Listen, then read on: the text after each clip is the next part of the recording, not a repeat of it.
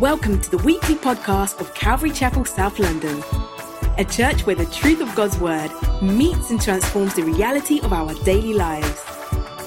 We hope you are impacted by this week's teaching.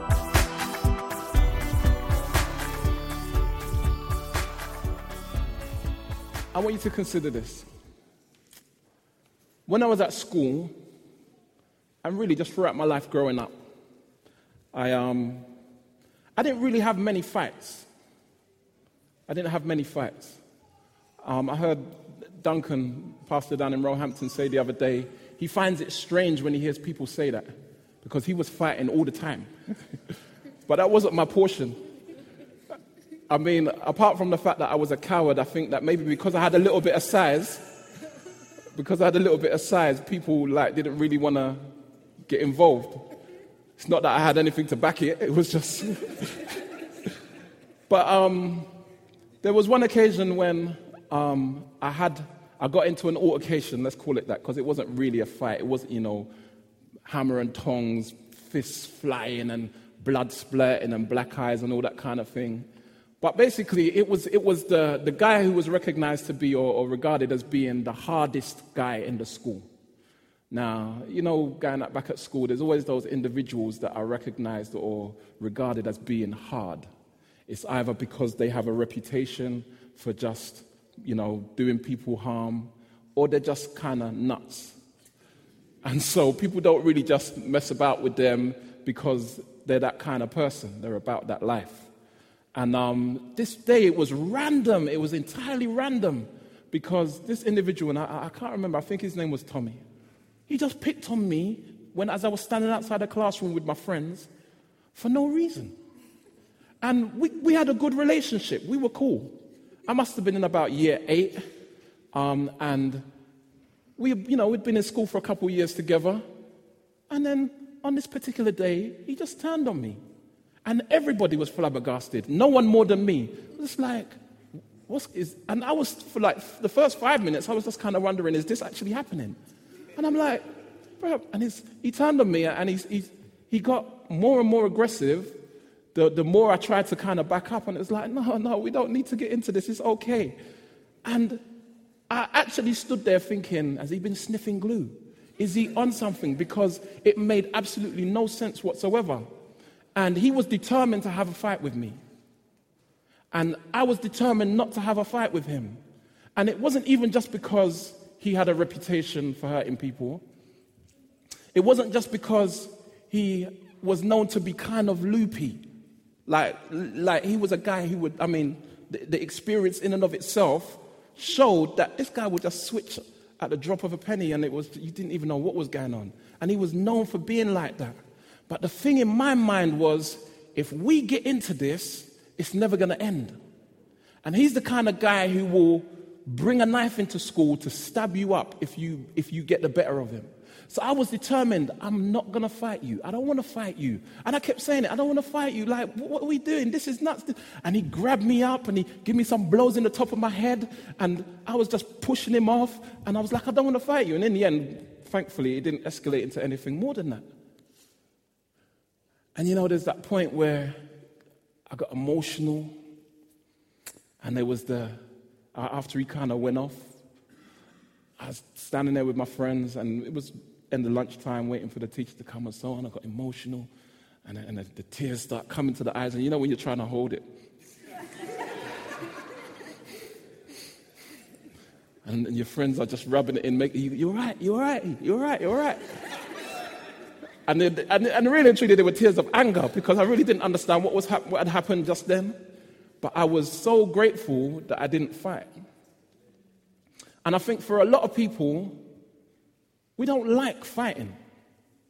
We don't like confrontation. We, we don't like getting into aggressive exchanges. Most people, now there are some people who, you know what, you're mad at the world, isn't it? You're just angry, and any opportunity to take it out on someone, you're going to welcome that. I take you as an exception to the rule because most people are, are not like that. We don't want to fight. And yet we see clearly from Scripture Every person born on the face of the planet is born into a war. And it is a war of immortal combat. And, brothers and sisters, whether we like it or not, we are called to fight. And so, as I ask you to turn to Ephesians 6, the ladies are like, woo, part two. I'm going to pray. Dear Lord God and Heavenly Father, we do recognize that as much as we may have an aversion to, as much as we may not want to engage in fighting, engage in warfare, there is a warfare that you've called us to. There is a war of immortal combat that wages for the souls of men. And even for us, Lord, who are yours, we are called to engage in this combat. And so, Lord, I pray that you would encourage and strengthen us today as we give consideration to that which you've called us to. In Jesus' name, amen. So, Ephesians 6, we're going to be looking at verses 10 to 12, trying to keep it focused.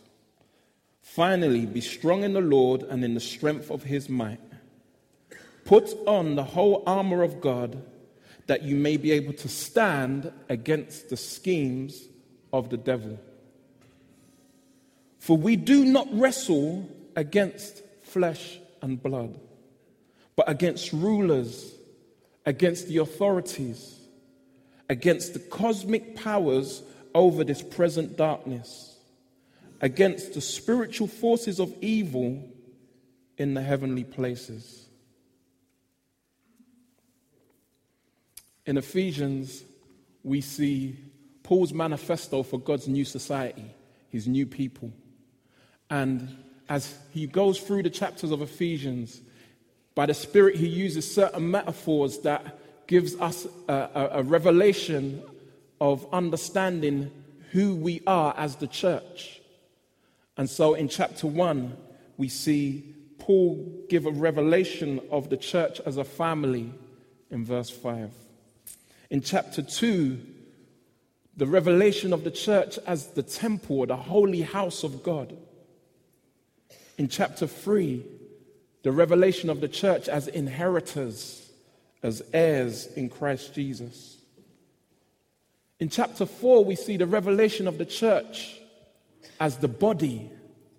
And in chapter 5, we see the revelation of the church as the bride. But as we come into chapter 6, we see a crucial aspect of the life of the church that we cannot afford to neglect or ignore, that we cannot afford to overlook. And that is the fact that we, as the church, are an army. The people of God are an army. And in Christ, we have been enlisted into this army and called to wage war. As I mentioned before, every person born on the face of this planet is born into a war. A war that has gone on before time began. It is a war of immortal combat. In verse 10, finally, be strong in the Lord and in the strength of his might, we see three things communicated. Those who are able to fight must do so. Those who are not in the Lord cannot fight. And yet, the joy is that the war has already been won. Those who are able to fight must do so. So, as Paul closes his letter to the Ephesians, in light of all that he says, he says, Finally, be strong in the Lord and in the strength of his might. This is a call to arms. This is a call for the people of God to rise up and take their place in the army of God. Do you recognize that you're in an army? I once shared a quote that I heard that impacted me many years ago. Um, a brother called Don McClure from Calvary Chapel in California. Um, he shared this quote. He said, So many of us as Christians live like we're on holiday when we're in a war zone. You maybe remember when we done 2 Timothy, defend, contend. I showed the clip of the couple who thought they were on a ferry in their car, sandwiches out, flask of tea, only to find that they were on an aircraft carrier, sitting down, eating sandwiches and sipping tea, thinking they're going to Calais when they're going into battle. Should have gone to Specsavers, right? the reality is that every one of us are in a war. We've been enlisted into the army and we must fight. There's no choice. And yet we see that only those in the Lord can fight. Be strong in the Lord. There is no strength apart from the strength in the Lord. That means in relationship with the Lord. And for those of us today who are in the Lord, that strength is not one of human ability. It's not one of natural capability, human devices, and ingenuity. It's not based on how intelligent we are. It's not based on how streetwise we are. I know the roads. We can do this. Hmm. It's not based on our family heritage or connections or what friends we know. When we were in the world, we may have prided ourselves on being able to just go to the front of the line at clubs because we know the doorman or we know the owner. We might have been very um, delighted to be able to just drive our car straight onto the forecourt of, of, the, of the car wash, avoiding all of the queuing cars because we had a connection. You know, they say in life, it's not what you know, but who you know. But in this case, as far as the war we're called to, it's not based on who we know in an earthly sense, it's based on who we know in the spiritual sense. You see, 2 Corinthians 10, verse 3 says this For though we walk in the flesh, we are not waging war according to the flesh. For the weapons of our warfare are not of the flesh, the human existence, but have divine power to destroy strongholds. And so, as we recognize that we're enlisted in this war, we have to appreciate that we're fighting a battle on a different front. This is not the ordinary kind of war that people engage in and it is one that is only able to be fought by those who are in the Lord according to his provisions. Be strong in the Lord. So many times we feel the heat of that battle as Christians, we feel the intensity of it, and in the most intense moments, we are tempted to try and rely on other means of confronting this challenge, this enemy that is before us. For some of us, we look at our own characters and we're just like, Lord, help me. I, since I've become a Christian, I seem to be becoming more, um, less like Jesus than I, am, than I was before. You know what? Maybe I need to kind of um, subscribe to Oprah's book club.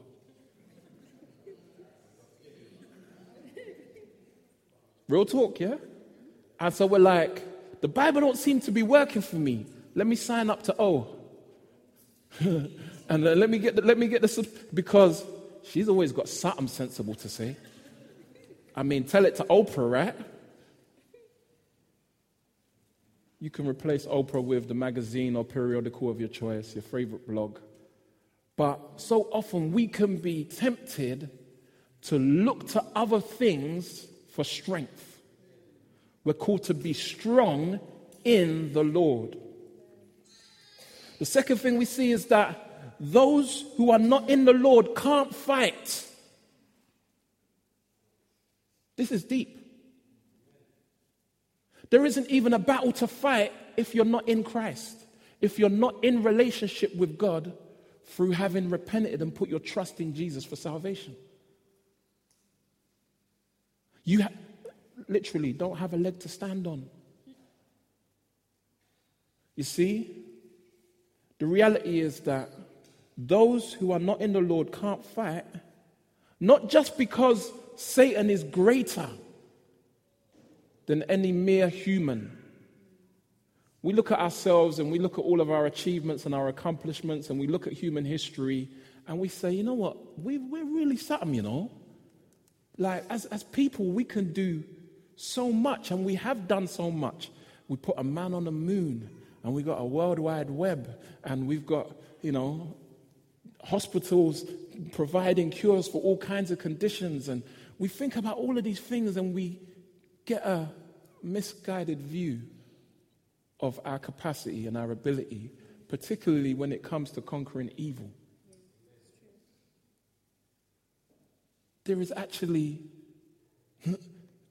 we have to appreciate look, the devil has been around longer than people. He has been around longer than people. When people were put in the garden, so Adam and Eve were there, we don't understand fully where he came from, but we knew Satan met them in the garden. And Satan already had them sussed. He knew how to approach Adam and Eve. In the first instance, it wasn't even Adam and Eve. He knew he weren't trying to go to Adam first, he went to Eve. Exploiting vulnerability that they didn't even know they had. And the reality is that when an individual tries to come against evil in our own strength, when an individual tries to come against evil apart from God, Satan will just take his time and pick you off.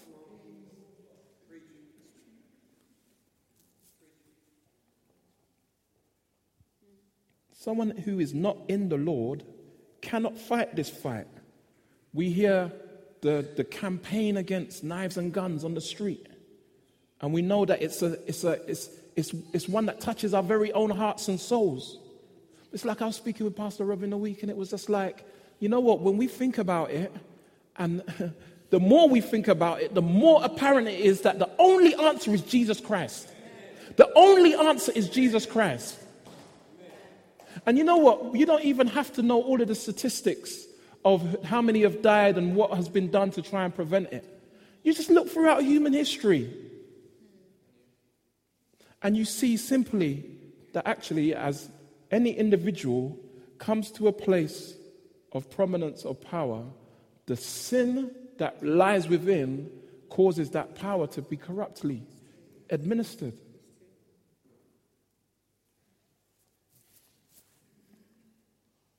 But there's a deeper reason there's a deeper reason for the fact that those who are not in the Lord can't fight this fight. And it's simply because you're already on the devil's team. You're already on his team. And this was made clear from Scripture. And this is to the person who is obviously not in right relationship with God through Jesus. Your life's not submitted to God in Christ. In Ephesians 2 1 and 2, it says, And you were dead in the trespasses and sins in which you once walked, following the course of this world, following the prince of the power of the air. The spirit that is now at work around the sons of disobedience. No, it doesn't say that. It says, the spirit that is now at work in the sons of disobedience. Satan is the God of this world. Jesus made that clear in the Gospels. And the spirit of Satan is at work in all who are in disobedience to God by not submitting to Christ as Lord. Now, that's not where the issue started for those who are not in Christ Jesus. That isn't the point at which people became a part of Satan's team, a part of his entourage. We go back to Genesis 3:15 and we see the root of the issue. And some have called this the, the doctrine of the antithesis or seed theology. Genesis 3, verse 15. As God responded to Satan for his temptation of Eve, he said this I will put enmity between you and the woman. Enmity is, is an attitude of persistent hostility and war related to the word enemy. I will make you enemies. And between your offspring and her offspring. And so God is prophesying, and this is regarded as the, the, the first foreshadow, the first echo of the gospel. God is prophesying the hostility between not just Satan, but notice it says, your offspring, he's speaking to the devil, your seed and her seed. Now, you've heard it before, biologically speaking, uh, a woman doesn't contain a seed, she contains an egg. And so, this was again an allusion to the miraculous virgin birth by which the Messiah would come into the world. And so Christ is the seed of the woman. And there is an enemy like relationship between Christ and his people and Satan and his people. This is what God says here in the Word. And so we have to appreciate that we have to treat people not merely according to our human relationships and the dynamic of our human relationships, but on the basis of God's word. And so, all who are not in Christ Jesus are by default the seed of Satan and unable to fight against him. They're in his camp. Ephesians 2 said that they follow him like the Pied Piper. He plays the tune and they come dancing. And such were some of us. So we can't even look at them like we're any better than them because we were once in that place before submitting to Christ, and it's only by His grace and not of ourselves that we're saved. So, how are we any better than them? No, God is great. And He's worthy to be praised. And yet, that relationship exists between the seed of Satan and the seed of God in Christ Jesus. And there is an enmity there. And so, however reasonable our relationships, however deep the affinity we have, however, you know, um, friendly and, and brotherly is our relationship, at the root, at the core, there's something that comes between us. And it's the very same thing that comes between them and God. Now, I know that I need to qualify this further. So I, I want to take you to, to John chapter 8, verses 42 and 44.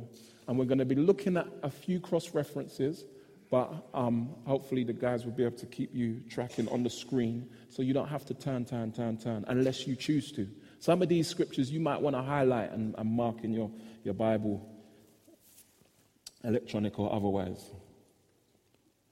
John 8, 42. Jesus said to them, If God were your father, you would love me, for I came from God and I am here. So there's no gray area, there's no middle ground. It's either you, you say you love God, it's either you love Christ and you're for Him or you're against Him. There's no middle ground gray area. Well, you know, I love God, but Jesus is a bit hard to get down with. No. Triumph said, trying to have the, the Father without the Son is like trying to buy Prada without the funds. It's not going to happen.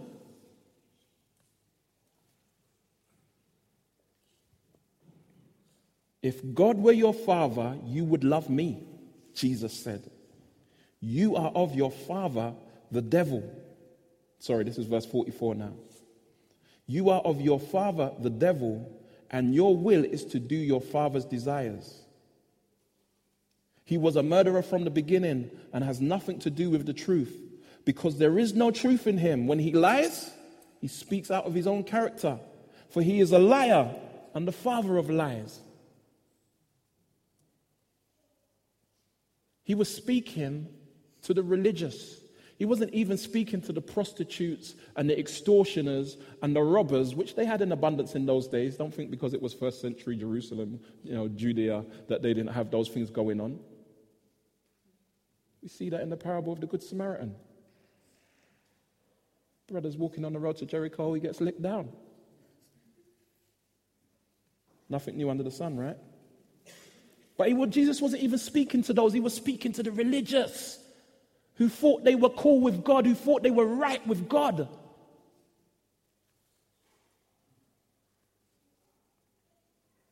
But their problem was they didn't receive him.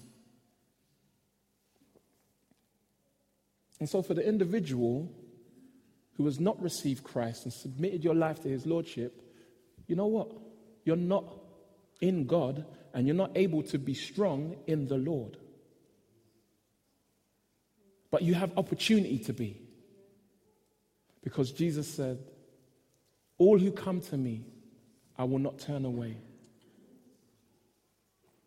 And so Jesus invites you to come, to come and submit your life and receive forgiveness of sins and be made right with Him so that you can stand strong in the Lord against evil, against wickedness, against the sinful works of Satan. Apart from that, you have no hope. The third thing we see in this verse the great joy is that the war has already been won. The great joy is that the, the, the, the war that we've been born into and the battle that we've been enlisted to fight, Ephesians 6:10 indicates it's already been won. Why would I say that in light of Ephesians 6:10? Be strong in the Lord and and in the power of his might and the power of his might. So, in the Lord and in the power of what? Now, how mighty is God? How much? Half mighty? Full mighty. Amen. God is almighty. So if we are going to be strengthened by the power of his might, which is limitless, which knows no bounds, by which he has conquered the devil already, the battle's been won. Can we lose? We can't lose. Praise be to God. And so this isn't like me fighting my friend and thinking, okay, well, if I fight this guy, it's never going to end. There's going to be a point when I lose. Because if, if I knock him out, he's going to get a chair for me when I'm not looking. And if I block the chair, he's going to get a knife for me. And this is just going to be a relentless battle that's never going to end. So it's better I just lay down and die. And sometimes we feel like that as Christians. we just feel like, oh, Lord, just take me home, man. I can't deal with this no more. Rome, pass me over. Anthony Hamilton, right? If you see me sleeping. yeah. Some of you, that's your, your tune. You got it on repeat. Just like, Lord, let the world disappear. Just leave me. Let me be. Let me sleep. I've been there. I know that feeling. But we're called to fight a fight we can't lose. The battle's already been won. God is almighty. The, the opposition, the enemy has nothing on him, can't bring nothing. And we are strong in him and in his power. Listen, oh my gosh.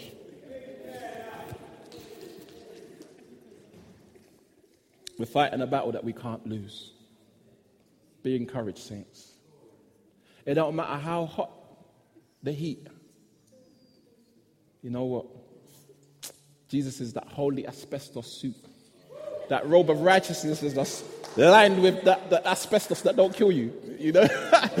you know, back in the 80s, they was going through all of the schools and everything like just tearing out the. No. But it's that flame proof suit that we walk in that is like, oh, thank you, my brother, preach with me. Like Shadrach, Meshach, and Abednego. Amen? You know what, Lord?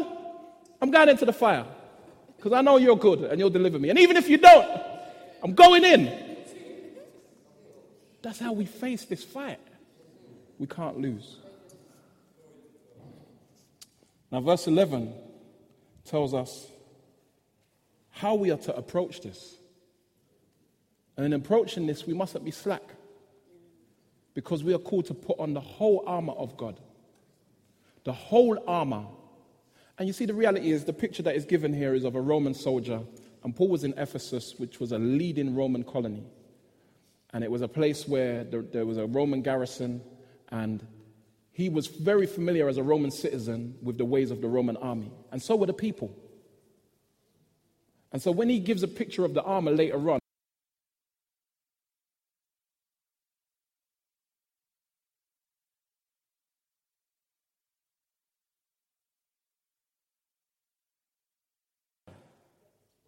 essential to their equipment.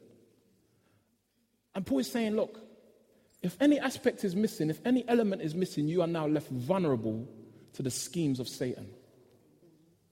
Because he says we must put on the whole armor of God. Why? That we may be able to stand against the schemes of Satan. Satan ain't got no love for you. Satan ain't got no ounce of mercy. Satan has got no degree of compassion. But you know what? He's defeated. Amen. And God has made provision for us to withstand him, to stand against him. And the provision is in Christ Jesus. And you look at every aspect of the armor and you can equate it to, tra- to Christ. Whether it be the helmet of salvation, Christ is our salvation whether it be the belt of truth, Christ is the truth. He said, I am the way, the truth, the life. Amen? Whether it be the, the, the, feet shod with the preparation of the gospel, Jesus is the gospel. He is the good news. The sword, the sword that is swung by the Spirit. The word. Who is the living word? Faith. Who is our faith? As we take that shield to quench the fiery darts of the enemy? Jesus. So you see, as we stand in Christ, our lives submitted and yielded to Christ, we are able to withstand the devil. And you know, with in this era of vampire films and all kinds of you know promotion of evil in our society, there can be that sense for us as Christians that we're supposed to be scared of the devil. So that someone said to me, we was here the other night sorting out the equipment to get to get to get moved out. It was late after 10.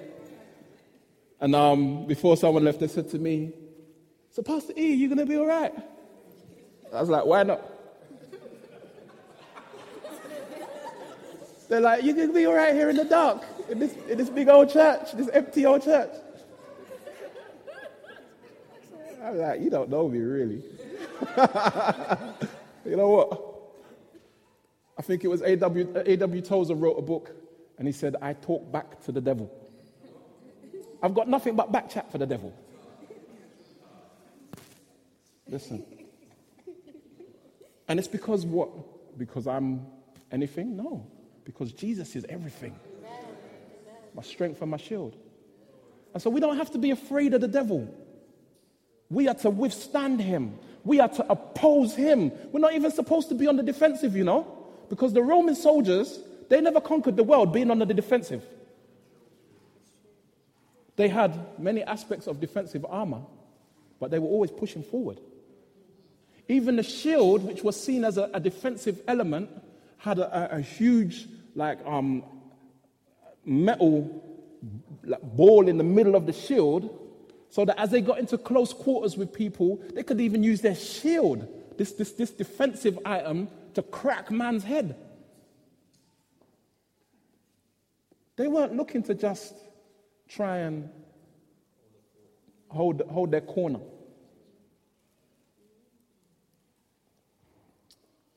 And so, this battle that we're called to is one that takes territory in Christ, righteously. And so, in the strength of his might, we rejoice. The war has already been won. In Colossians 2:15, we see the expression of that might in Christ Jesus that tells us he disarmed the rulers and authorities and put them to open shame by triumphing over them in him. In Christ, God made a mockery of the devil and his hordes. You imagine? You see that scene where you got the Japanese master and he's getting tested by the little upstart that thinks he's got, you know, he knows a couple moves and he's been, been doing his kung fu for a, a, a Any of you used to watch kung fu films? Like Snake and Monkey Shadow. And listen, the drunken master, and, and it's like, there'll be, you'd see the subtitles and there'll be like a whole string of words and they just say, yes. I used to love them films. Listen. Or, or you used to watch um, um, Monkey when it used to come on, on TV with Tripitaka. Tripitaka! Listen. And you would have that part where you got the, the master, sensei. And he would be there, and the upstart would want to test him. And you're just like, no, this is going to end horribly.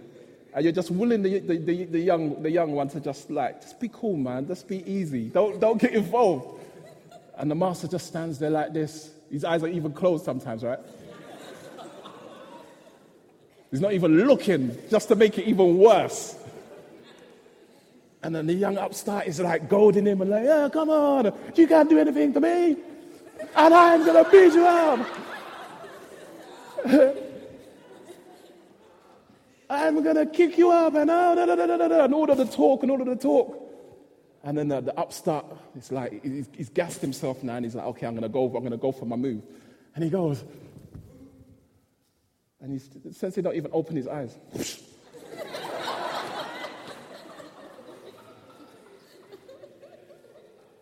and two twos, before you know it, it's all over. The young one's in a heap. Mad overacted, right? Always. On the floor. In a heap. Messed up. Sensei ain't even broken a sweat.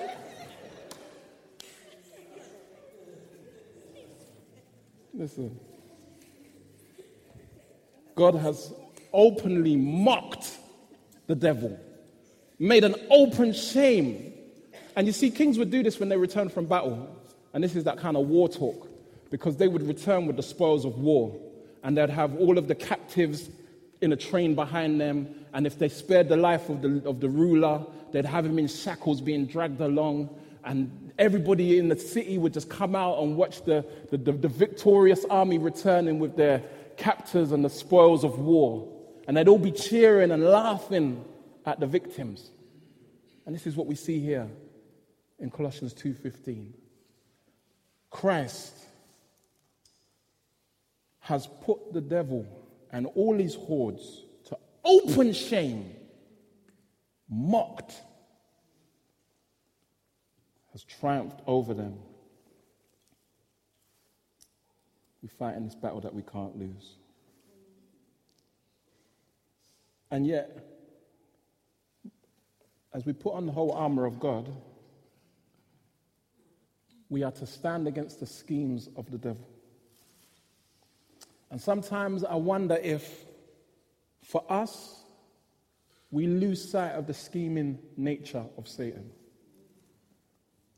I wonder if we don't appreciate his agenda and the way that he works. Maybe because we've come from a background where that, that type of teaching was overemphasized and was abused to the point where we're now left thinking, okay, the way to oppose Satan is to shout at demonic spirits in the heavenlies. There are demonic spirits in the heavenlies, but that's not the way that we are told in Scripture to respond to them.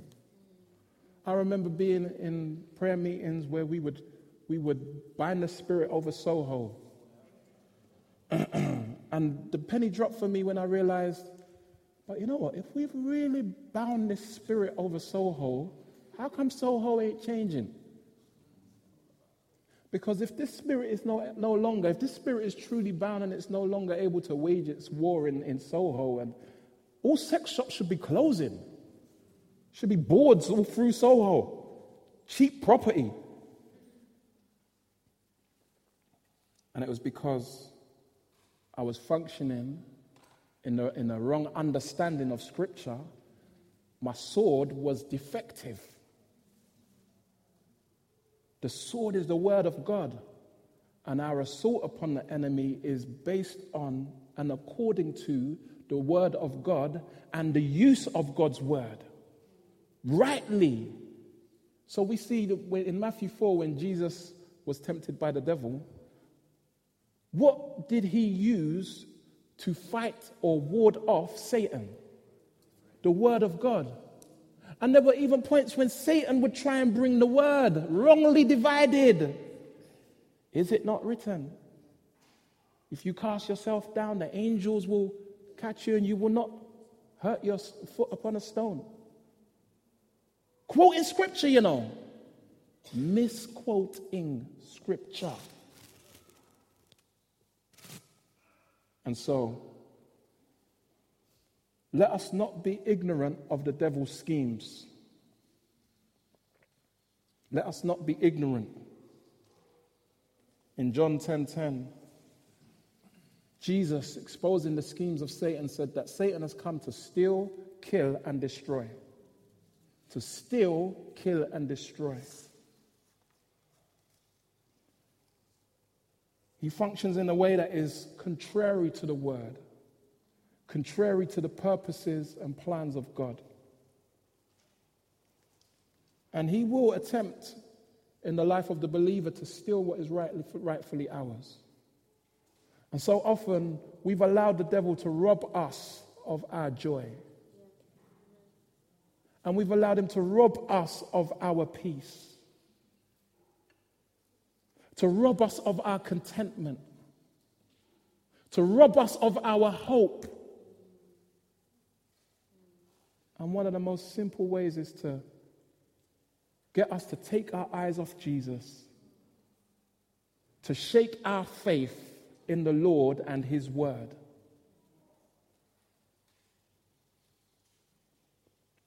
In James, it says that the trying of our faith works in pa- works patience. I was about to quote it, King James. Worketh patience. The trying of our faith. And when the enemy comes against us, fundamentally, he's wanting to shake our faith, to rob us of our faith in the Lord.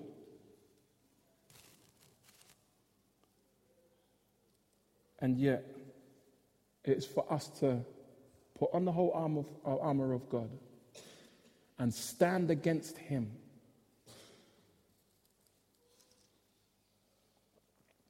It goes on in verse 12 We do not wrestle against flesh and blood. I like the way it says it in the um, New King James, King James. It says, For we wrestle not.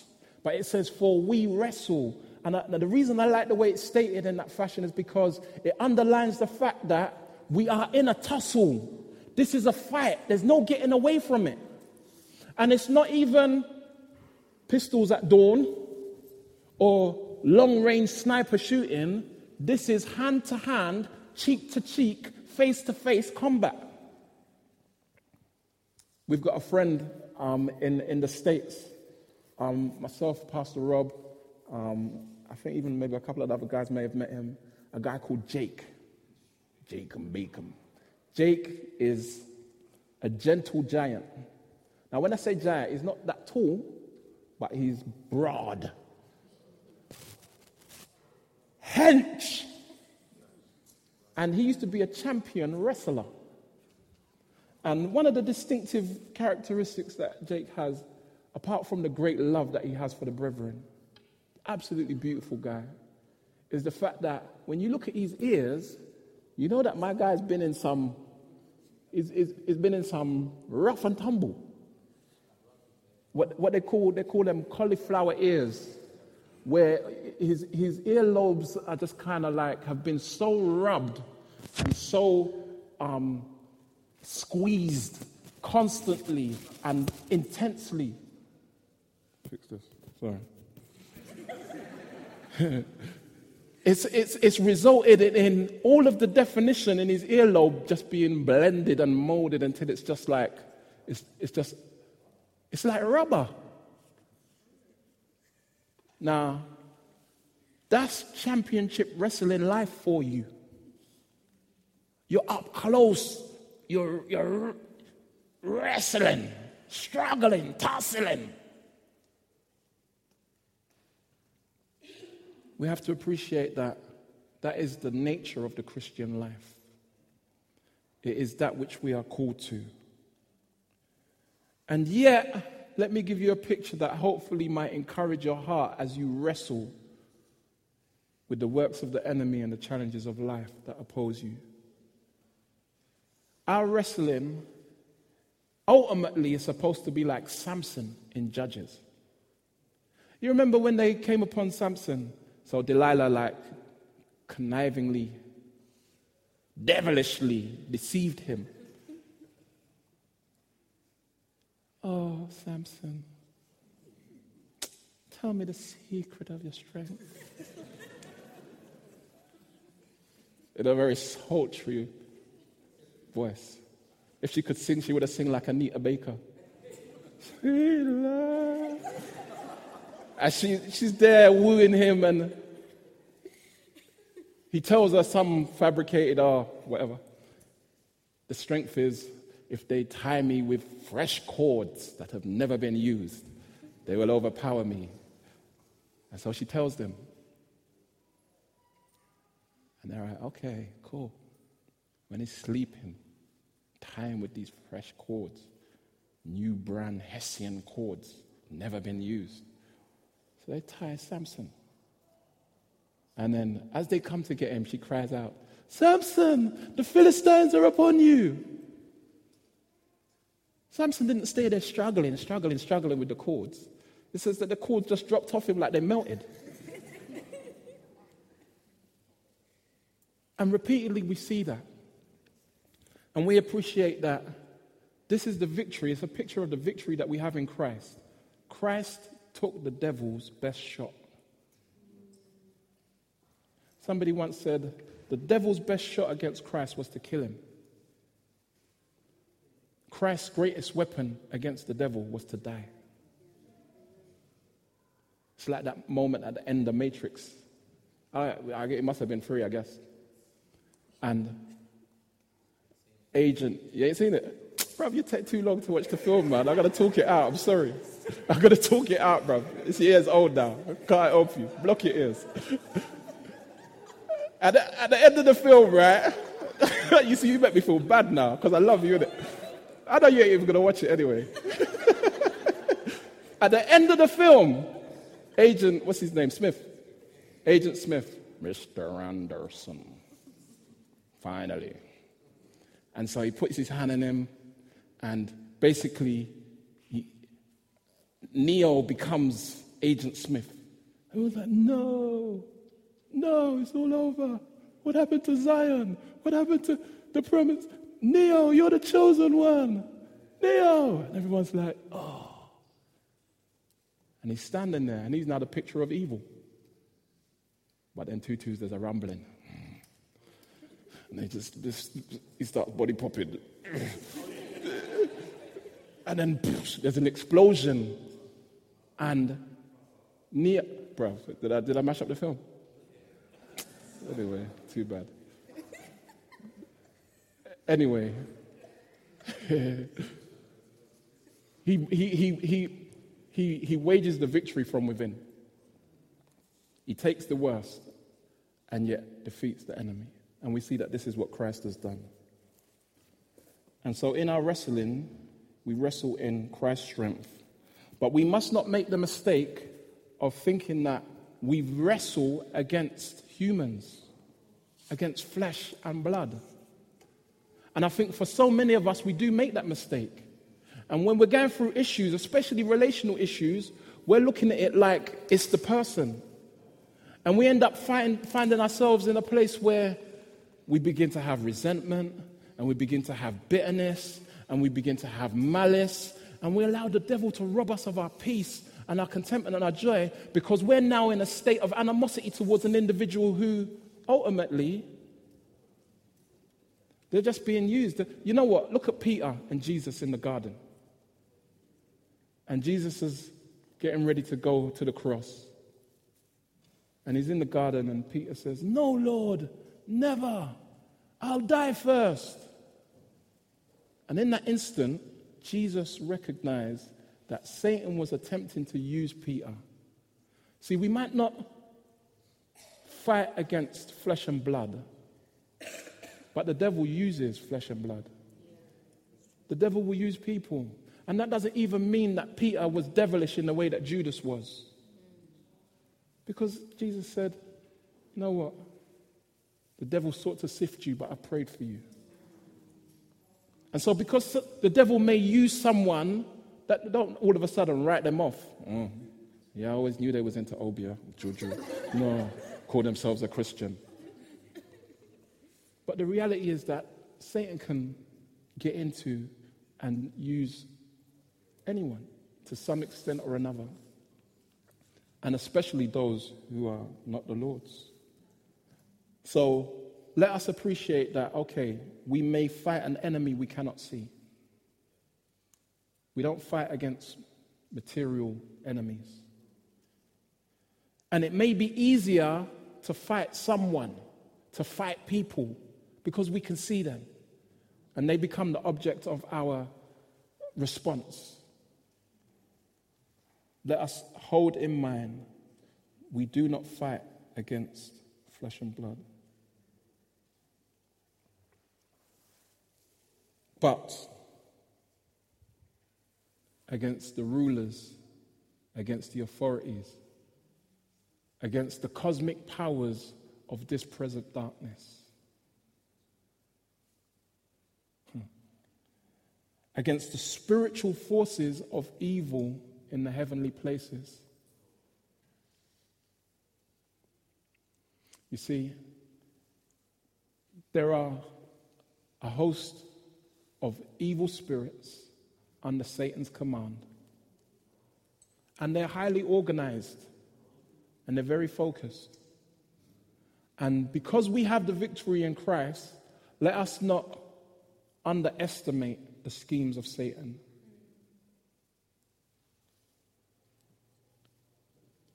And yet, all of these have been defeated. And Paul was very aware of these demonic hosts. these demonic hordes. He was speaking to the Ephesians, and it was in Ephesus that he experienced the demonic manifestation through a slave girl in Acts chapter 16.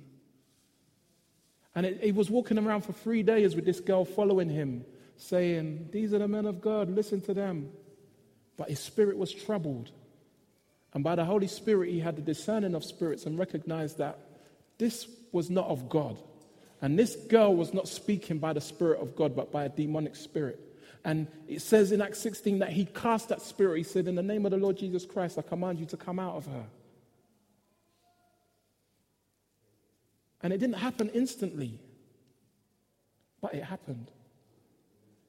In Acts chapter 19, the, the, again in Ephesus, the, the seven sons of Sceva were trying to cast out demons. And they come across a demon possessed man. And they said, Come out in the name of him who Paul preaches. And the, the spirit inside the man said, huh, Paul I know. And Jesus I know. But who the dickens are you?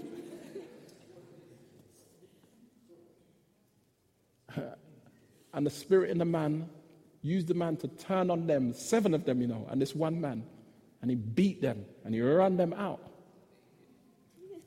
And yet, that was to the glory of Christ because even the demons confessed their knowledge of Christ's supremacy.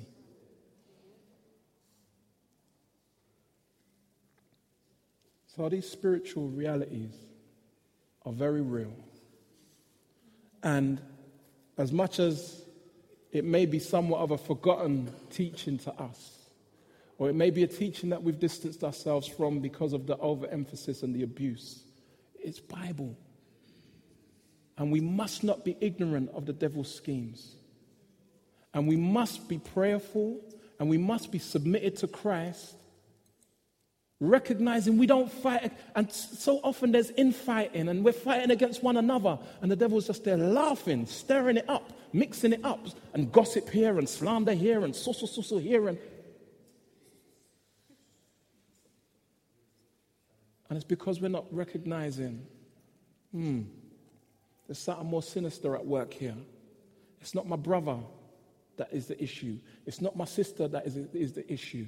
But as I submit and I extend forgiveness and I, and, I, and I respond with the word of God, Proverbs says, a soft answer turns away wrath.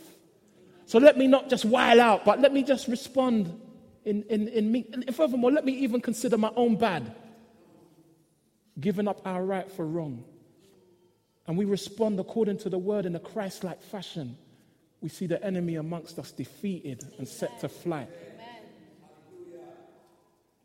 And far too often, we, we condone and we accommodate the sinful works of Satan, even by responding wrongly. And so, throughout the scriptures, we appreciate that the warfare has been consistent. From the garden, Adam and Eve, standing in the presence of Satan as manifesting through a snake. And they flopped. And they didn't submit to God and His word. They yielded to the voice of Satan and plunged humanity into a state of sin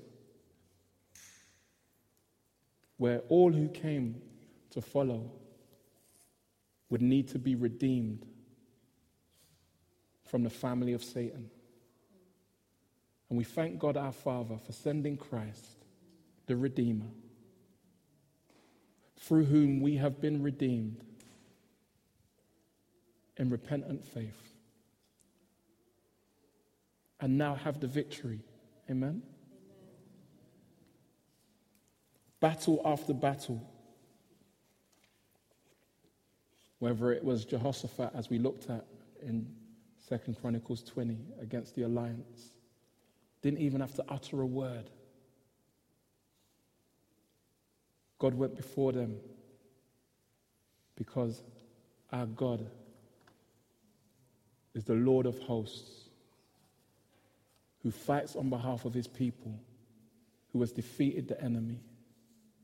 We look at Jericho as Joshua and the armies of God went to take the city. They didn't, they didn't even swing one sword. The walls came down. They walked in and took the place. Hmm. Consistently, we see God throughout the ages. Could speak of Gideon, could speak of David and Goliath. And yet we recognize that every victory pointed to Christ, the victor, who would achieve the ultimate victory on our part, on our behalf. Surely we serve a great God Amen. who has enlisted us onto the winning team. And so let us, like those in Nehemiah, take up the sword with one hand, even as we have the building shovel in the other, and be ready to fight.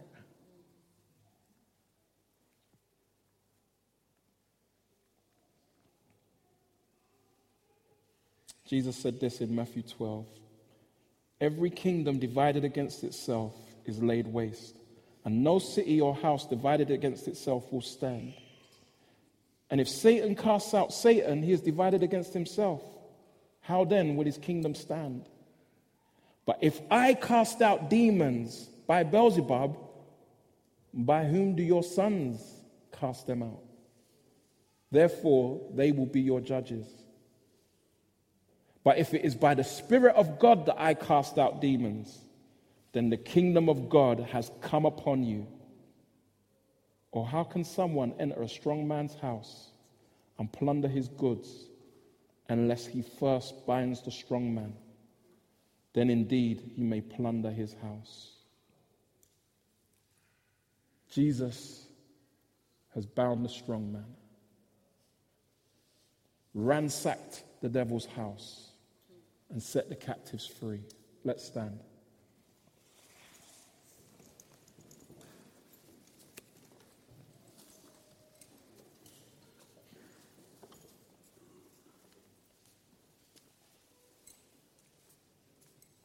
Lord God, we praise you and we give you thanks. We give you all glory and honor. Because, Lord, not only have you called us, not only have you redeemed us, yes, Lord, you've enlisted us to fight, but to fight a fight we can't lose. And Lord, I pray that you would that you'd forgive us of our reluctance, that you'd forgive us, Lord, of our faithlessness, that, Lord, you would forgive us for our double mindedness in engaging with this battle. We thank you that you're a mighty deliverer. We thank you, Jesus, for defeating Satan and putting the devil and all of his hosts to open shame, open mockery. We thank you, Lord, because we recognize that you've done so for us in order that the Father be glorified in and through our lives. Thank you, Lord.